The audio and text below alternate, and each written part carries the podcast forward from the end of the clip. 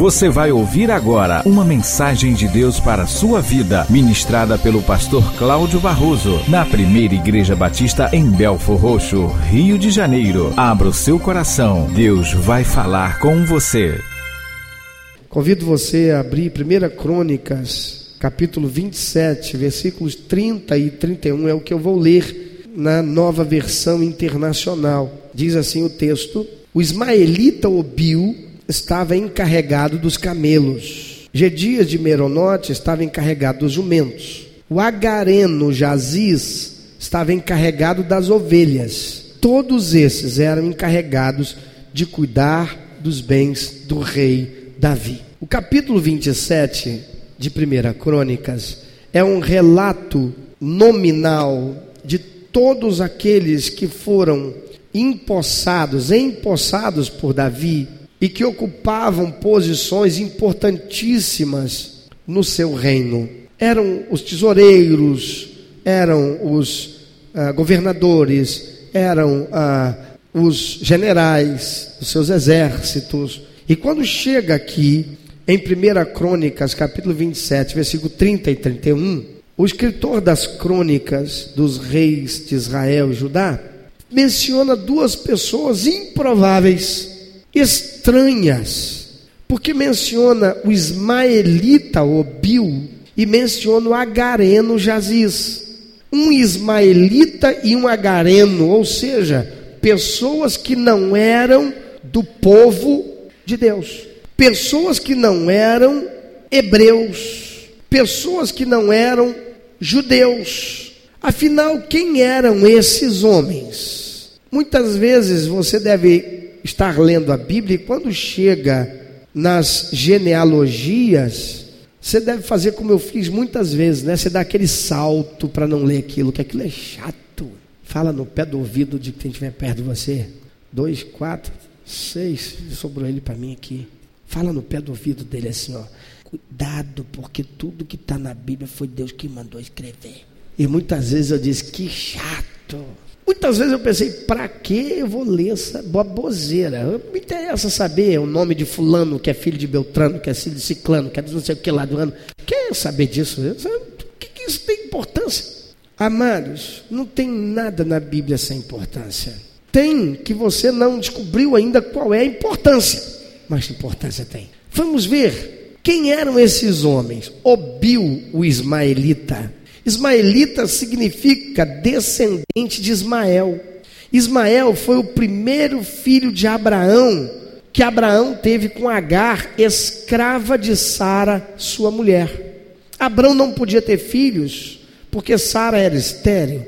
Abraão já era velho e ele precisava deixar um descendente, um herdeiro, porque senão morreria tudo ali, seu nome acabaria ali. Mas Deus já tinha feito uma promessa para Abraão: Abraão, vou fazer de você pai de uma grande nação. E Abraão era casado com Sara. Mas Sara tenta Abraão, porque ela diz: Olha, Abraão, eu já estou velha, não posso ter filho. Deus não quis que eu tivesse filho. Abraão, olha só, se Deus quisesse que eu tivesse filho, eu já teria tido, mas eu sou uma velha já, Abraão. Já passou até, ó, minha, já, minha menstruação já acabou. Eu já passei da menopausa, Abraão, não posso ter filho mais. Eu era estéreo e agora no curso natural de qualquer mulher, eu já não posso mais nem gerar filho. Faz o seguinte: pega a minha escrava, eu vou te dar ela como concubina, ter relações sexuais com ela, e o filho dela será meu filho, porque ela é minha escrava, ela é minha, e o que dela vier será meu. Abraão aceita, e ele engravida Agar, mas logo em seguida, Deus chama a atenção de Abraão, e Deus cumpre a promessa, porque Deus é fiel. E Sara engravida mesmo já sendo uma velha. Ela engravida e dá à luz uma criança, cujo nome foi Isaac, filho legítimo de Abraão. E porque agora há um filho legítimo, que é o cumprimento da promessa de Deus, Ismael foi rejeitado por Deus como herança, descendência oficial de Abraão, não foi para ele a promessa porque não fora ele o filho da promessa. O filho da promessa deveria vir do casamento oficial de Abraão com Sara, sua esposa. Deus, amados, não aceita atalhos que os homens constroem. Você pode dizer isso para quem está ao teu lado? Não adianta pedir um atalho, não, procurar um atalho. Deus não vai estar contigo nesse negócio. O caminho pode parecer mais longo, mas se é ele que Deus traçou, é por ele que você tem que passar. Não adianta querer fazer mais rápido, não vai acontecer. Da bênção de Deus estar contigo. Deus não aceita os atalhos que os homens constroem. Esses atalhos, na verdade, se mostram atrasos, tropeços para a vida daquele que não confia e espera no Senhor. Se você tem uma promessa do Senhor, não se apresse acreditando que o Senhor se atrasou. Abraão fez isso. Então Deus mandou que Abraão mandasse embora tanto Agar quanto seu filho Ismael, porque ele não poderia rivalizar com Isaac, o filho legítimo, no coração de seu pai Abraão. O que, que aconteceria se Ismael permanecesse vivendo com Abraão? Ismael era o primeiro filho, Isaac era o filho dele com a sua mulher legítima, mas até Isaac nascer, Ismael já tinha nascido, se tornado um menino, e Abraão já tinha se apegado a ele. Amado, quando você se apega a uma coisa que não foi o que Deus disse, porque você foi procurar aquilo que você não devia, que Deus não te deu, você fatalmente vai estar incorrendo num risco gravíssimo de ficar separado de Deus e da bênção de Deus sobre a sua vida. Por isso, Abraão teve que mandar Agar embora. Então, os ismaelitas são os filhos de Ismael. Porque, embora Ismael não tenha sido recebido por Deus para deten é, ser detentor da herança em Abraão, Deus disse: Abraão, fica tranquilo, porque Ismael também vai ser pai de uma grande nação. Ele vai ter, haverá doze reis que vão descender dele. E os ismaelitas, assim como os agarenos, são o povo árabe que nós conhecemos até os dias de hoje. Os ismaelitas se tornaram esse povo árabe conhecidos por serem hábeis em lidar com camelos. Obil é um nome que quer dizer aquele que cuida de camelos. Então, Obil, o ismaelita, descendente de Ismael, não tinha direito na nação de Israel, não tinha direito de ocupar uma posição dentro do governo do rei estabelecido por Deus, Davi. Mas nós encontramos ele lá. E ele era aquele encarregado dos camelos, alguém que por sua origem e por sua habilidade com camelos acabou se tornando o responsável por todos os camelos do exército da força e o poderio bélico de Davi. E quem era Jaziz? Jaziz era o Agareno. Agareno significa descendente de Agar, a mesma escrava que foi mãe de Ismael, como concubina de Abraão, e que foi rejeitada por permanecer em meio, para permanecer em meio aos que herdariam a promessa de ser o povo de Deus. Também os agarenos, descendentes de Agar, não poderiam entrar na congregação do povo de Deus. Não poderiam entrar no templo para cultuar a Deus. Não poderiam servir à mesa de um judeu meramente por ser um agareno ou um ismaelita. Os agarenos são também considerados árabes, mas um povo nômade. E como tal, tinham em sua principal fonte de subsistência o pastoreio. E quem é este Jaziz, o agareno? é aquele que vai ter o cuidado de todas as ovelhas dos rebanhos do rei Davi. Então nós vemos que há aqui um ismaelita, um árabe, descendente de Ismael, e que por sua origem ele tinha habilidade de lidar com camelos assim como os ismaelitas. E agora encontramos esse ismaelita que lá atrás foi rejeitado para fazer parte da linhagem de Abraão oficial e de estar inserido no contexto de Israel, fazendo, ocupando uma posição tão importante como encarregado dos camelos. A gente pensa assim, mas o que é ser encarregado de camelo? Acontece que ser encarregado de camelo naquele tempo, meu amado, era como ser encarregado dos tanques de guerra hoje. Porque quem tinha camelo no seu exército, meu amado, tinha um exército muito bem montado. Camelo pode viajar por longas distâncias e atravessar desertos, enquanto cavalos vão morrer. Camelos têm resistência às intempéries do tempo, como o cavalo não tem. E quem tinha camelos nos seus exércitos, no seu exército, era alguém que tinha um exército mais equipado. Camelos também carregavam grandes quantidades de material e equipamento. Camelos eram importantes na força do comércio exterior e do comércio interno do reino. Obil, portanto, ocupava uma função, um cargo de grandíssima importância dentro do contexto econômico e de segurança nacional. E ele era o ismaelita. E Jaziz, o agareno, o agareno estava encarregado lá das ovelhas. Poxa, mas o que, é ovelha? Coisa mais boba do mundo, gente. Ovelha. Ovelha era mais boba. Acontece que as roupas que as pessoas vestiam vinha da lã da ovelha. A carne que eles comiam vinha do, da ovelha. A ovelha era aquilo que era usado como instrumento de adoração a Deus, como oferta e sacrifício de expiação de pecado, assim como as cabras. E esse Jaziz estava, portanto, encarregado de um bem precioso para o reino e para o rei Davi, porque grande rebanho de ovelha significava riqueza econômica. E quem é que está encarregado desse bem tão precioso? Um agareno. Não é um judeu, não é um israelita, é um agareno. E o que é que chama a atenção aqui? É que tanto um quanto o outro, sendo descendentes daqueles que não foram desejados por Deus para compor a descendência e entrar na herança de Abraão, agora são admitidos, aceitos, recebidos e empossados em cargos de altíssima confiança de Davi. Afinal de contas, estaria Davi cometendo erro, pecando contra Deus por fazer isso? Não, ele não estava. É por isso que a gente precisa estudar a Bíblia. Porque a Bíblia por si só se explica na maioria das coisas que nós temos dificuldade para entender. Para entender a Bíblia, aquilo que está sendo dito pelo autor, é preciso conhecer a Bíblia. E a Bíblia não pode ser lida de outro jeito, senão de Gênesis até Apocalipse.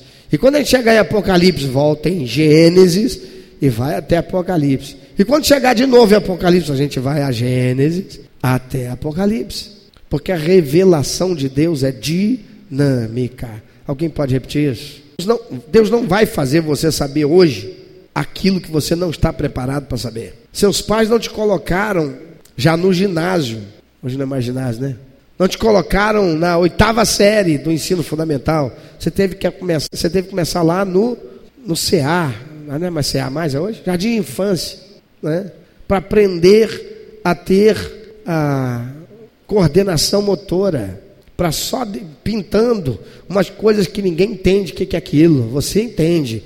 É um negócio para lá e para cá e você diz que é o papai. E o papai fica bobão, achando que lindo. Né? Obra de arte. E é mesmo, desenvolvendo a coordenação do motor, para depois ir aprender as letrinhas. A revelação de Deus ela é dinâmica. E você só vai receber a revelação de Deus se você se expuser a receber a revelação de Deus. E você só faz isso quando você abre a Bíblia e vai estudar a Bíblia. E você estuda a Bíblia lendo a Bíblia, porque aquilo que você não entende agora, lá na frente você vai entender. Por isso, quando chegar lá na hora da genealogia, sofra a tentação de passar por cima daquilo tudo e virar aquelas páginas. Leia, querendo receber de Deus a revelação do Senhor para aquilo que está ali. Porque muita gente já passou por cima desse texto e nunca sequer se parou e falou, bem, Magareno e Ismaelita, ah, mas deixa isso para lá. E aí, não foi procurar saber com Deus, Senhor, por que, que esse camarada está aqui? Qual o propósito do Senhor de estar aqui? Davi não estava cometendo pecado contra Deus, ele não cometeu erro nenhum, queridos. Gênesis capítulo 17, versículo de 10 a 13. Segundo a lei que foi dada por Deus ao próprio Abraão, e nós encontramos em Gênesis capítulo 17, versículo 10 a 13, está registrado assim: é Deus falando com Abraão: Esta é a minha aliança que guardareis entre mim e vós e a tua descendência. Todo macho entre vós será circuncidado. Circuncidareis a carne do vosso prepúcio. Será isso sinal, será expor sinal de aliança entre mim e vós. O que tem oito dias será circuncidado entre vós, todo macho nas vossas gerações. O que, que vem logo em seguida aí? Tanto escravo nascido em casa, como comprado a qualquer estrangeiro que não for da tua estirpe. Com efeito será circuncidado o nascido em tua casa e o comprado por teu dinheiro. A minha aliança estará na vossa carne e será aliança perpétua. O que é que Deus está estabelecendo aqui? Deus está dizendo: olha aqui, Abraão, todo aquele que entrar na tua casa, seja ele um escravo, seja ele descendente teu ou de um filho teu da tua família, vai ter o seu prepúcio cortado, vai ter que sofrer cirurgia, e este será o sinal da nossa aliança. Quando Deus estabeleceu a lei que foi dada ao povo através de Moisés, o Senhor estabeleceu também a lei cerimonial e aprofundou aquela determinação dada a Abraão que nós acabamos de ler. E lá em Êxodo capítulo 12, versículo 43 a 48, nós encontramos Deus declarando que nenhum estrangeiro poderia participar da mesa, poderia tocar nas coisas sagradas, sem primeiro ser tornado judeu prosélito. O que é judeu prosélito? É aquela pessoa que era ismaelita, era um agareno, era um eteu, era um egípcio, mas se converteu ao judaísmo, abominando os deuses que antes ele adorava e reconhecendo só o Senhor é Deus. E por causa disso, ele se submetia a essa cirurgia da circuncisão, cortando a carne do seu prepúcio e fazendo a sua aliança com Deus. Quando Deus estabeleceu isso, Deus estabeleceu porque Ele disse: Eu sou santo e vocês têm que ser santo. Não poderia participar da Páscoa quem não fosse judeu. Não poderia tocar nas coisas sagradas quem não fosse judeu. Não poderia participar do culto a Deus quem não fosse judeu.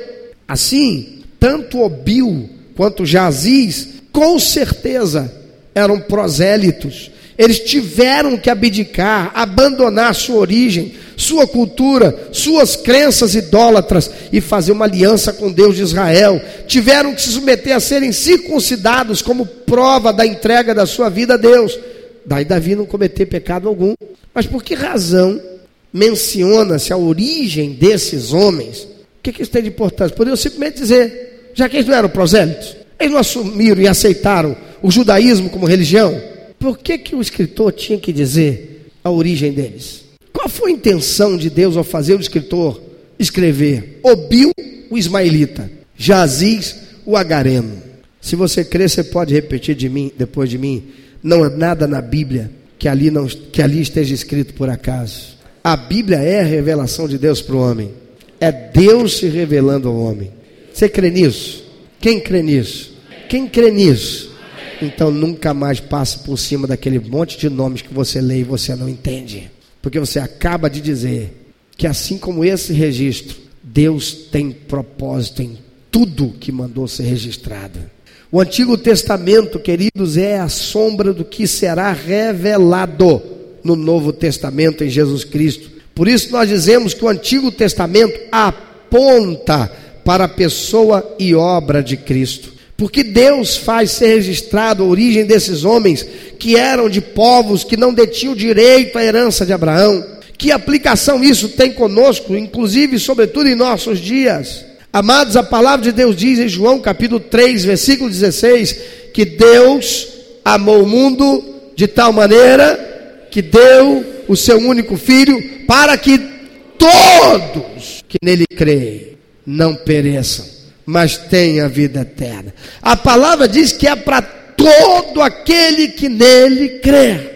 João capítulo 1, versículos 10 a 13 diz que todo aquele que crer e receber Jesus, fazendo uma aliança com Deus, através do sacrifício vicário de Cristo, a estes, a estes, é dado o poder de serem tornados filhos de Deus, e isso não por seus próprios méritos, mas porque eles se renderam ao senhorio de Jesus Cristo. Por isso, e é isto que Deus quer chamar a atenção daquele que lê esse texto de primeira crônica que lemos é que não importa qual a origem do homem, se ismaelita, se agareno, se traficante, se promíscuo, se ladrão, se corrupto, se bandido, se adúltero, se drag queen, se homossexual, se lésbica, tenha origem qual for, se receber Jesus Cristo como seu único, eterno, suficiente Salvador, se fizer uma aliança de vida eterna com Ele, se morrer para quem foi e de onde veio, para se tornar uma nova criatura em Cristo Jesus, se abandonar as práticas que lhe caracterizavam daquela origem, para viver como filho, como filha de Deus. Há um lugar para essa pessoa no corpo de Cristo que é a igreja.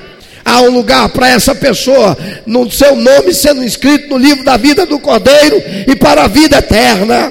Há um assento à mesa do Rei dos Reis, onde estará por toda a eternidade não importando de onde veio. A sua origem será apenas para dizer: sabe quem é esse Obil? É aquele que era ismaelita. E olha a posição que ocupa hoje. Aleluia. Sabe quem é esse? É aquele que era o traficante, pagou sua dívida com a sociedade. E olha, porque recebeu Jesus, olha a vida dele hoje, olha o que ela é hoje. O mundo pode olhar e torcer o nariz e dizer, hum, mas Deus está dizendo, hum, Louvado seja o Senhor, Deus de restauração. Há um lugar para essa pessoa no corpo de Cristo, que é a igreja do Senhor. Há um lugar para essa pessoa na família de Deus aqui na terra. Seu nome é escrito no livro do Cordeiro e registrado como cidadão e cidadã do céu. E enquanto aqui na terra terá parte na obra bendita do Senhor, através do seu corpo chamado igreja, que pode inclusive vir a ser entre aqueles que ocupam os lugares mais elevados em responsabilidade e em honra no reino do Senhor aqui na terra. Quem determina quem você é não é a sociedade. Quem determina quem você é não é a sua origem, a família de quem você veio. Quem determina quem você é é você nas suas escolhas ou na sua escolha de permanecer nessa origem ou ser tornado filho ou filha de Deus e passar a ter direito à herança que está destinada a todos os que são da família de Deus, não porque você tem méritos, mas porque você recebe Jesus Cristo como teu único, eterno, suficiente Salvador, pelos méritos daquele que pagou o preço para que você tenha assento à mesa do rei e que você possa ocupar um lugar de importância no reino daquele que é o Rei dos Reis e é Senhor dos Senhores. Pensa sobre isso. Quem você é hoje não importa, importa quem você pode se tornar. Você pode se tornar alguém de valor, não importa se hoje as pessoas dizem de você que você não tem valor. Você é alguém que vem de uma realidade ruim. Você é alguém que é filho de fulano, que é isso, que é aquilo, que é aquilo, de fulana que é isso, que é aquilo, aquilo outro. Não importa até mesmo se você foi alguma coisa de que se envergonha, importa que Deus está pronto para receber você e te dar um assento à mesa do Rei dos Reis e Senhor dos Senhores, o Senhor Jesus Cristo. Mas não adianta você ser um cristão, não adianta você ser um religioso que vai à igreja, não adianta você bater no peito e dizer, mas eu também sou filho de Deus sem nunca ter feito uma aliança com o Senhor e rejeitado e abandonado a vida que você antes vivia. Porque quem é filho de Deus e tornado assim, porque recebeu Jesus Cristo como único, eterno e suficiente Salvador, tem que ter feito uma aliança de vida eterna. Aqueles homens tiveram que ter a pele do seu pênis, chamada prepúcio, cortada a sangue frio. Tinha que passar por isso. Como demonstração prática, efetiva clara do abandono daquela vida e daquela origem que rejeitavam para se tornarem judeus. Para terem direito a sentar à mesa com qualquer outro judeu e participar da Páscoa. Para entrar no templo e prestar a adoração a Deus. Para tocar nas coisas consideradas sagradas cerimonialmente e serem aceitos e não condenar aqueles da casa que servem a serem considerados imundos porque permitiram que alguém que não era judeu, alguém chamado puro, tocasse no que só poderia ser tocado por aqueles que fossem da herança. Deus não recebe, não aceita você só porque você bate no peito e diz: Eu também sou filho de Deus. Porque isso é desmerecer o sacrifício que Jesus fez naquela cruz. Ele morreu para que você e eu pudéssemos ter direito de sermos tornados filhos de Deus. Nós não éramos, não somos, até receber Jesus. Você já fez uma aliança de vida eterna com Jesus? Você já trocou a vida que você vivia ou vive pela vida de Deus, para viver pelos princípios e valores estabelecidos por Deus? para viver um estilo de vida que dá prazer ao coração de Deus, diferente do estilo de vida que você até então tem vivido ou viveu. Você fez uma aliança, você fez essa aliança tornar pública, reconhecendo Jesus Cristo como teu único, eterno e suficiente Salvador. E por causa disso, você obedecendo a ordenança do Senhor, você passou pelo batismo nas águas e fez uma aliança com a igreja de Jesus para se unir a ela e servir a Deus. Porque senão você pode enganar a si mesmo e continuar se enganando pelo que a religiosidade e o senso comum religioso afirma que todos são filhos de Deus. Mas acordará na eternidade com o susto terrível e a realidade terrível de ouvir Jesus: Nunca te conheci, nunca te vi como filho de Deus, porque você ouviu a minha palavra, mas você preferiu viver a vida que você queria, ao invés de fazer uma aliança comigo. Você acha mesmo que o sacrifício que eu fiz naquela cruz, que foi um preço altíssimo, eu e meu pai iríamos fazer pouco para você viver do jeito que você queria viver, satisfazendo os teus impulsos carnais motivados por espíritos sedutores, demônios que estavam lá na terra e te instruindo e te incentivando a fazer aquilo que me desonrava? Quando a minha palavra dizia que o teu corpo era templo do Espírito Santo, e você se esquecendo de que Deus é onipresente, onisciente, estava vendo tudo o que você fazia você se esquecendo disso, praticava os atos que você queria, que desonravam a mim. E você acha mesmo que agora eu vou receber você aqui no céu? Amado, é uma questão de escolha e decisão. E se hoje você quer receber Jesus, se hoje você entende que você tem sido um obil ou um jaziz, mas ainda não com direito de estar à mesa do rei, ainda não com direito de tocar nas coisas do rei. É por isso que nesta igreja não faz parte de ministério que ainda não tenha assumido aliança. Que não é só por ser batizado, é porque assumiu aliança. É porque fez uma declaração pública, é porque assumiu um compromisso com Deus e publicamente com a igreja. Porque Deus não aceita aquilo que aqueles que não têm aliança e compromisso com Ele façam a título de serviço, de ministério ou de adoração. Porque Ele não precisa. Ele é dono de tudo. Ele não precisa do dinheiro daquele que não teme a Deus. Ele não precisa dos recursos materiais daquele que não serve a Deus. Ele não precisa dos bens materiais, nem dos favores de ninguém, porque Ele é Deus. E é Ele quem sustenta a sua igreja. Nós é quem precisamos dele. E para sermos salvos e termos a vida eterna, é preciso abandonar a vida que vivíamos sem Deus, recebendo Jesus, fazendo uma aliança com Ele.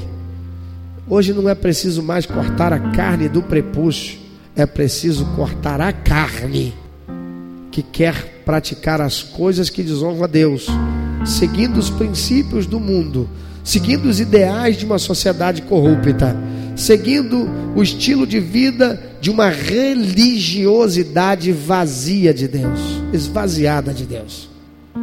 E para isso é preciso uma transformação de vida pela renovação do entendimento, numa decisão que marque a sua existência para que a partir daquele momento você viva como um verdadeiro filho de Deus, uma verdadeira filha de Deus, alguém que tem como objetivo principal, não que Deus satisfaça as suas vontades, mas dar prazer ao coração de Deus. Meu amado ouvinte, você que ouviu esta mensagem, se Deus tem falado ao seu coração, se você foi constrangido pelo Espírito Santo e quer compartilhar isso conosco, quer que nós estejamos orando por você. Se você quer nos informar que você recebeu Jesus como teu único, eterno e suficiente Salvador, se você quer saber um pouco mais a respeito do que fazer para dar prazer ao coração de Deus e viver a vida que o Senhor tem reservado para você, vida de paz, de equilíbrio, de satisfação, entre em contato conosco. Ligue para nós. Anote, por favor, é 21 2761 1059 21 2761 1059. Entre em contato conosco. Deus quer continuar falando com você.